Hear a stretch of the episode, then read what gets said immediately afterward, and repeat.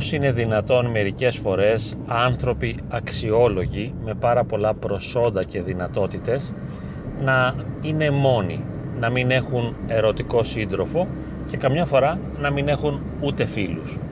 Πώς θα μπορούσαμε να το εξηγήσουμε αυτό; Εφόσον έχουν όλες τις προδιαγραφές, πληρούν όλες τις προδιαγραφές για να επιτύχουν σε ένα επίπεδο διαπροσωπικών σχέσεων.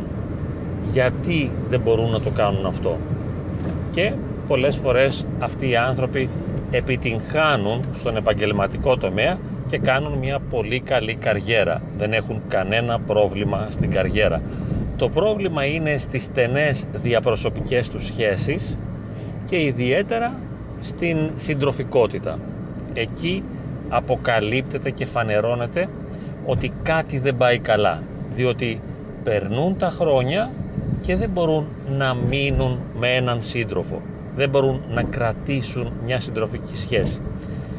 Είναι αυτοί θα μπορούσαμε να πούμε οι οποίοι εκπέμπουν αρνητικές δονήσεις και απομακρύνουν τους άλλους ανθρώπους όχι εξαιτίας άλλων αδυναμιών αλλά επειδή είναι φορτισμένοι συγκινησιακά έχουν ένα αρνητικό φορτίο το οποίο ακτινοβολείται προς τα έξω.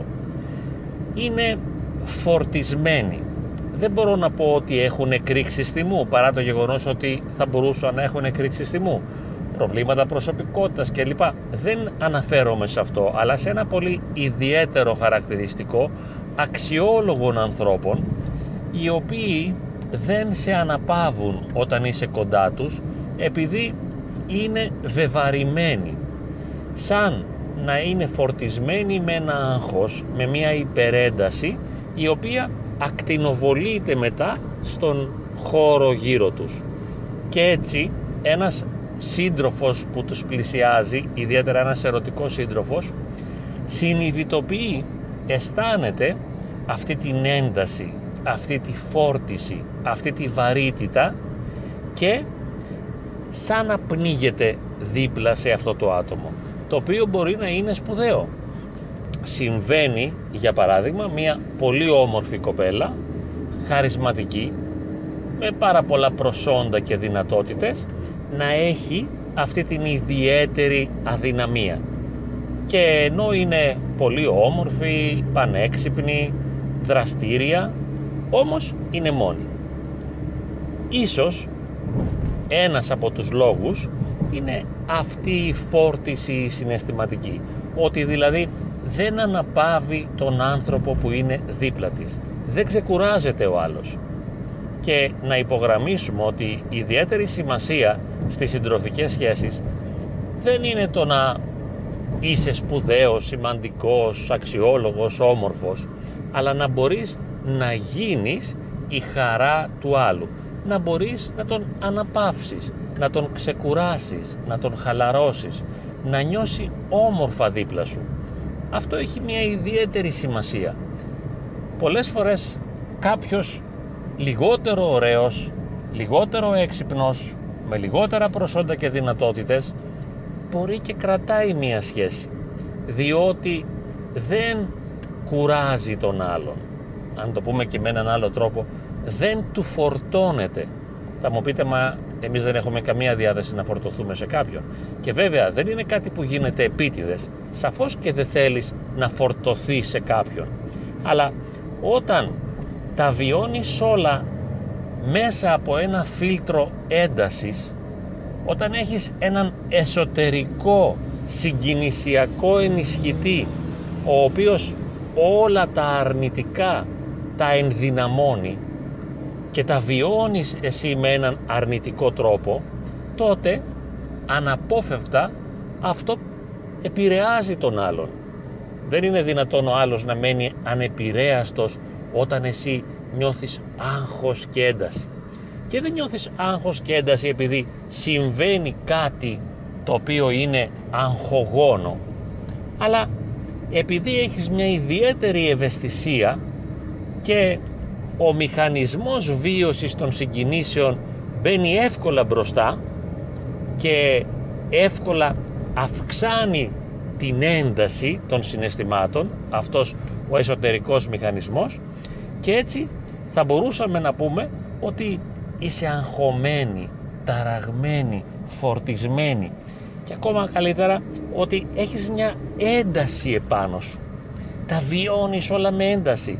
Το τι σου είπαν, το τι σου έκαναν, το τι συνέβη, τα γεγονότα, οι καταστάσεις, οι εσωτερικές διαθέσεις, τα βιώματα, όλα είναι έντονα και τίποτα δεν είναι χαλαρό. Ήθελα λοιπόν να υπογραμμίσω σήμερα αυτή τη διάσταση της υπερδιεγερσιμότητας ότι δεν ησυχάζεις βρε παιδί μου, δεν τα παίρνεις τα πράγματα απλά, δεν χαλαρώνεις. Και δεν είναι φυσικά ότι φταίς, δεν το κάνεις και επίτηδες, απλά γίνεται. Και όταν γίνεται αυτό κατά κάποιον τρόπο σε περιθωριοποιεί και σε απομονώνει και δεν μπορούμε να το εξηγήσουμε διαφορετικά διότι έχεις όλα τα χαρίσματα. Είσαι πραγματικά χαρισματικός, χαρισματική. Ίσως συμβαίνει περισσότερο στις γυναίκες αυτό. Δηλαδή είναι φορτισμένες και κατά κάποιον τρόπο θα σε χρησιμοποιήσουν χωρίς να το καταλαβαίνουν σαν μια γύρωση στην οποία θα εκφορτίσουν την εσωτερική τους ένταση. Έτσι λοιπόν παρά το γεγονός ότι ένας άντρας θέλει να μείνει με μια τέτοια όμορφη, δυναμική, αξιόλογη γυναίκα κάποια στιγμή θα κουραστεί και θα θελήσει να φύγει. Διότι εντάξει είσαι αξιόλογη, είσαι σπουδαία, είσαι όμορφη αλλά δεν με αναπαύεις και έχει πολύ μεγάλη σημασία αυτό. Δεν με ανεβάζεις, δεν με ξεκουράζεις, δεν μου δίνεις χαρά. Και αυτά τα απλά πράγματα τα ζητούν οι άνθρωποι και τα ανέφερα εγώ σήμερα για να το πάρουμε υπόψη μας.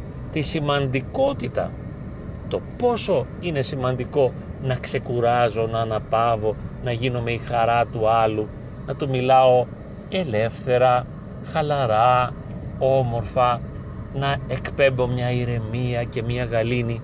Μην τα παίρνω όλα τόσο πολύ στα σοβαρά. Θα μου πείτε επίτηδες δεν γίνονται, γι' αυτό και εγώ τα ανέφερα μόνο για να τα συνειδητοποιήσουμε και εάν μας συμβαίνει κάτι τέτοιο να προσπαθήσουμε να λειτουργούμε πιο χαλαρά, πιο ήρεμα, πιο γαλήνια ώστε να μην κουράζουμε τους άλλους ανθρώπους και να τους βοηθήσουμε να παραμείνουν δίπλα μας. Γιατί θέλουν να παραμείνουν κοντά μας. Δεν θέλουν να μας απορρίπτουν αλλά άμα άλλος δεν αντέχει κάποια στιγμή θα φύγει. Γιατί να το επιτρέψουμε αυτό να συμβαίνει. Γιατί να μένουμε μόνοι. Όχι. Θα εκτονωνόμαστε με ένα διαφορετικό τρόπο. Πήγαινε κάνε ένα ντουζ παίξε box, πήγαινε στο γυμναστήριο κλπ. Εκφορτήσου. Και όταν συναντάς τον άλλον βγάλε όσο μπορείς μια άβρα ηρεμίας, ψυχραιμίας, χαλάρωσης. Μην παίρνεις τίποτα της μετρητής μη φορτώνεσαι και μην τον φορτώνεις και όλα θα πάνε καλύτερα